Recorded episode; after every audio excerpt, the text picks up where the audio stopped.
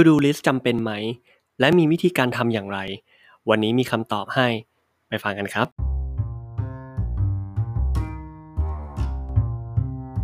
Fast Food เรื่องเล่า Podcast สวัสดีครับ สวัสดีเพื่อนๆทุกท่านนะครับผม ตอนนี้เพื่อนๆอยู่กับ Fast Food เรื่องเล่า Podcast ครับ ครับวันนี้เราก็มาชวนคุยกันเรื่องง่าย ๆนะครับผม เป็นเรื่องที่ ง่ายๆ สบายๆ แล้วกันเนาะเพราะว่าสถานการณ์ตอนนี้หนักเหลือเกินนะครับผมก็เป็นวิธีการจัดการกับกิจกรรมต่างๆ ต่อวันนะครับ ผมสำหรับใครที่ยังอาจจะไม่มีวิธีการจัดการงานที่ทำต่อวันเนี่ยก็นำวิธีนี้ไปใช้ได้นะวิธีนี้ก็คือการทำ to do list อย่างง่ายครับ วันนี้เอาเรื่องง่าย ๆ มาฝากกันเนาะก็ขอบคุณนะครับ ที่มาบทความดีๆนะครับ ผมจาก New TV นะครับผม .co.th ด้วยนะครับขอบคุณครับครับพอพูดถึงเรื่องการทำ to do list นะครับผมหลายคนเนี่ยอาจจะรู้สึกว่าเบื่อ เพราะว่าจะบอกว่า to do list เนี่ยเป็นวิธีการทำการจัดการกิจกรรมต่างๆเนี่ยที่ค่อนข้างได้รับความนิยมเนาะพอพูดถึงเรื่องการทำ to do list เนี่ยบางคนเขาก็โอ้ฉันทำมาตั้งนานแล้วหรือว่าบางคนเนี่ยก็อาจจะรู้สึกว่าเฮ้ยมันมันดูแบบมันดูจืดชืดไปแล้วอะเนาะแต่จริง ๆ แล้วจะบอกว่าอ่า การที่เราเนี่ยมีวิธีที่อลังการงานสร้างขนาดนั้นเนี่ยหรือว่าซับซ้อนมากๆเนี่ยก็เป็นเรื่องที่ทำให้เพิ่มกิจกรรมเข้าไปอีกนะครับ วันนี้ก็เลย back to basic นิดนึงนะครับ กลับมาพูดถึงเรื่องการทำ to do list นะครับผมเพราะว่าอะไรที่ง่ายครับ เริ่มได้ทันทีเนี่ยดีเสมอนะครับสำหรับใครที่มีวิธีการจัดการกับกิจกรรมภารกิจประจำวันของตัวเองที่เหมาะสมอยู่แล้วเนาะก็สามารถข้ามคลิปนี้ไปได้เลย หรือว่าสามารถใช้วิธีการที่ตัวเองเนี่ย มีวิธีที่ดีอยู่แล้ว ที่เหมาะสมกับตัวเองอยู่แล้วนะครับ แต่ถ้าใครทวินหาความง่ายในชีวิตเนาะก็เดี๋ยวเราไปฟังกันครับ ข้อแรกนะครับ list หัวข้อสิ่งที่ต้องทำอ่าอันนี้แน่นอนอยู่แล้วเราทำ to do list เนาะเราต้อง list สิ่งที่ต้องทำนะครับ ก็คือเขียนมาเลยครับ เป็นข้อข้อนะครับ point ก็คือเราให้เขียนเป็นข้อข้อข้อข้อข้อข้อนะครับว่าโอเค วันนี้เราทำงานที่งาน A ก่อน อันที่ 2ทำงาน B นะครับหรือว่าจะไม่เขียนเป็นตัว 1 2 3 ก็ได้นะ อาจจะเขียนเป็นเป็นแดดหรือว่าเป็น bullet point สั้นๆ เล็กๆนะครับเป็นสัญลักษณ์เนาะนะครับหรือว่าใครนะครับผมถนัดใช้โพสต์อิทนะก็สามารถเขียนโพสต์อิทแล้วก็แปะก็ได้นะครับผมแปะไว้ตามที่จุดที่เราเห็นง่ายเนาะข้อ 2 ครับ ระบุรายละเอียดสั้น ๆนะครับผมต่อจากข้อ 1 เลยก็คือ ข้อ1เนี่ยพอเราเขียนแล้วใช่ไหมว่าแต่ละข้อเนี่ยมีอะไรบ้างนะครับผมอันที่2เนี่ยเราก็ต้องระบุนะครับจากหัว bullet point จากหัวข้อหลักนะครับ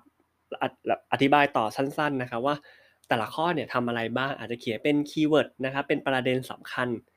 ก็สามารถทำให้เราเนี่ยกลับมาพอมาดู to do list เราเนี่ยก็นึกเรื่องที่เราต้องทำง่ายขึ้นนะครับข้อที่3ครับจัดลำดับความสำคัญ อันนี้ก็เป็นเรื่องที่ อาจจะต้องใช้ความชำนาญนิดนึงเนาะแต่อาจจะสามารถฝึกได้นะครับ การจัดลำดับความสำคัญเนี่ยนะครับหรือว่าเราจะสามารถใช้หลักนี้ก็ได้นะก็แนะนำก็คือเป็นตาราง 4 ส่วนนะครับ ส่วนที่1ครับสำคัญและเร่งด่วนครับ หัวข้อสำคัญและเร่งด่วนนี้นะครับ ก็คืองานที่เราต้องทำให้เสร็จก่อนนะครับ ผมและเป็นงานสำคัญด้วย เช่น เอกสารการจัดประชุมนะครับ ที่มีเวลากำหนดชัดเจนนะครับ หรือว่า การทำตารางหรือว่างานที่เราจำเป็นต้องทำให้เสร็จภายในวันและเวลาที่กำหนดเนาะอย่างที่2นะครับของการจัดลำดับความสำคัญเนาะเป็นงานที่สำคัญแต่ไม่เร่งด่วนครับ งานนี้นะครับต้องเป็นสิ่งที่สำคัญและอาจจะส่งผลไปในอนาคตด้วยนะครับผมแต่อาจจะไม่ใช่เรื่องที่เร่งด่วนนักนะครับผมยกตัวอย่างเช่น การจัดการเรื่องเงิน หรือว่าการออกกำลังกาย อันนี้ก็เป็นอีกหนึ่งเรื่องที่เราอาจจะไม่ต้องทำนะวันนี้เลยแบบให้เสร็จจบเลย หรือว่าอาจจะไม่ได้ส่งผลเลยนะตอนนี้ แต่เป็นเรื่องที่สำคัญในระยะยาวนะครับ ข้อ3ครับไม่สำคัญแต่เร่งด่วนนะครับผมก็เป็นสิ่งที่เราจำเป็นต้องทำอยู่แล้ว แต่อาจจะไม่ต้องลงไปทำเอง ยกตัวอย่างเช่น การจ่ายบินที่เลยกำหนดมาแล้วนะครับ บางทีเราอาจจะเดี๋ยวนี้เขามีแอปพลิเคชันเนาะอาจจะจ่าย อาจจะจ่ายผ่านแอปพลิเคชันนะครับผมก็ก็ไม่ต้องห่วงเกี่ยวกับเรื่องที่ว่าโอเคธนาคารจะปิดหรือว่าศูนย์การจ่ายบินจะปิดหรือเปล่าอะไรเงี้ยครับหรือว่าฝากคนอื่นจ่ายก็ได้เนาะเรื่องสุดท้ายครับ ไม่สำคัญแล้วก็ไม่เร่งด่วนอันนี้ถ้าลืมได้เราก็ลืมนะครับ ถ้าไม่เพราะว่ามันไม่สำคัญแล้วก็ไม่เร่งด่วนเนาะแต่ก็ต้องดูก่อนนะครับ มันอาจจะเปลี่ยนมาเป็นเรื่องที่สำคัญ หรือว่าจะเปลี่ยนมาเป็นเรื่องที่เร่งด่วน นะครับก็อันนี้ดูตามความเหมาะสมนะครับมาดูข้อที่ 4 ครับ เรามีการ list ข้อมูลใช่ไหมครับ สิ่งที่ต้องทำเนาะข้อที่2นะครับระบุรายละเอียดสั้นๆเนาะเพื่อว่าง่ายต่อการกลับขึ้นมาทำใหม่นะครับผมแล้วก็3ครับจัดลำดับความสำคัญ หัวข้อสุดท้ายครับ ทยอยทำงานครับ ก็คือการทยอย ทำในสิ่งที่เราจัดลำดับความสำคัญ หรือว่าการทำ to do list ไว้นะครับผมก็คือเรื่องที่เราต้องทำนั่นแหละนะครับสำหรับมือใหม่ที่ทำ to do list นะ ผมอยากให้ลองโฟกัสไปทีละอย่างนะครับโฟกัสไปทีละอย่างเพื่อว่าตอนที่เราโฟกัสเนี่ยให้มันจบไปทีละเรื่องๆตามลำดับความสำคัญที่เราได้จัดไว้นะครับผมแต่อย่าลืมนะครับ แต่อย่าลืมงานที่ สำคัญแต่ไม่เร่งด่วนนะ เพราะว่าในระยะยาวครับ ถ้าเราสะสมไปเรื่อยๆเนี่ย มันก็จะสามารถส่งผลไปในอนาคตได้อย่างมีประสิทธิภาพมากที่สุดครับ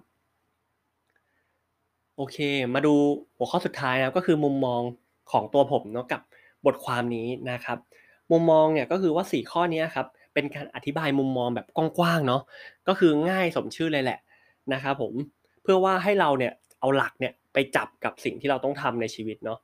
แต่ถ้าส่วนใครนะครับผมที่เราเริ่มเอาไปใช้เสร็จเรียบร้อยแล้วอย่างเงี้ยครับแล้วก็มีการปรับเนาะเหมือนเราเหมือนเราซื้อชุดมาสักชุดหนึ่งเนาะแล้วเราก็คอยปรับให้เข้าที่นะครับผมให้เข้าทรงกับเราเนี่ย เดี๋ยวพอพอมันเข้าที่เข้าทรงแล้วอย่างเงี้ยครับ to do list ของเราเนี่ยก็จะมีประสิทธิภาพที่เหมาะกับเรามากที่สุดเองนะครับผมแต่ยังไงก็อยากแนะนำนะครับให้ลองไปทำดูบ่อยๆเนาะทำให้เป็นนิสัยครับ มันจะไม่ มันจะ to do list มันจะไม่กลายเป็นภาระของเราเนาะแต่มันจะกลายเป็นสิ่งที่ทำให้เราเนี่ยไปถึงเป้าหมายหรือว่าทำภารกิจสำคัญสำคัญเนี่ยเสร็จได้อย่างตามเป้าหมายที่กำหนดไว้ครับ ก็วันนี้ก็หมดไปสำหรับข้อมูลการทำ to do list อย่างง่ายนะครับผมก็ยังไงติดตามพวกเราได้นะครับผมทางช่องทางต่างๆเนาะอ่านได้ในใต้ description นะครับผม แล้วสำหรับวันนี้ขอบคุณที่รับฟังครับ สวัสดีครับ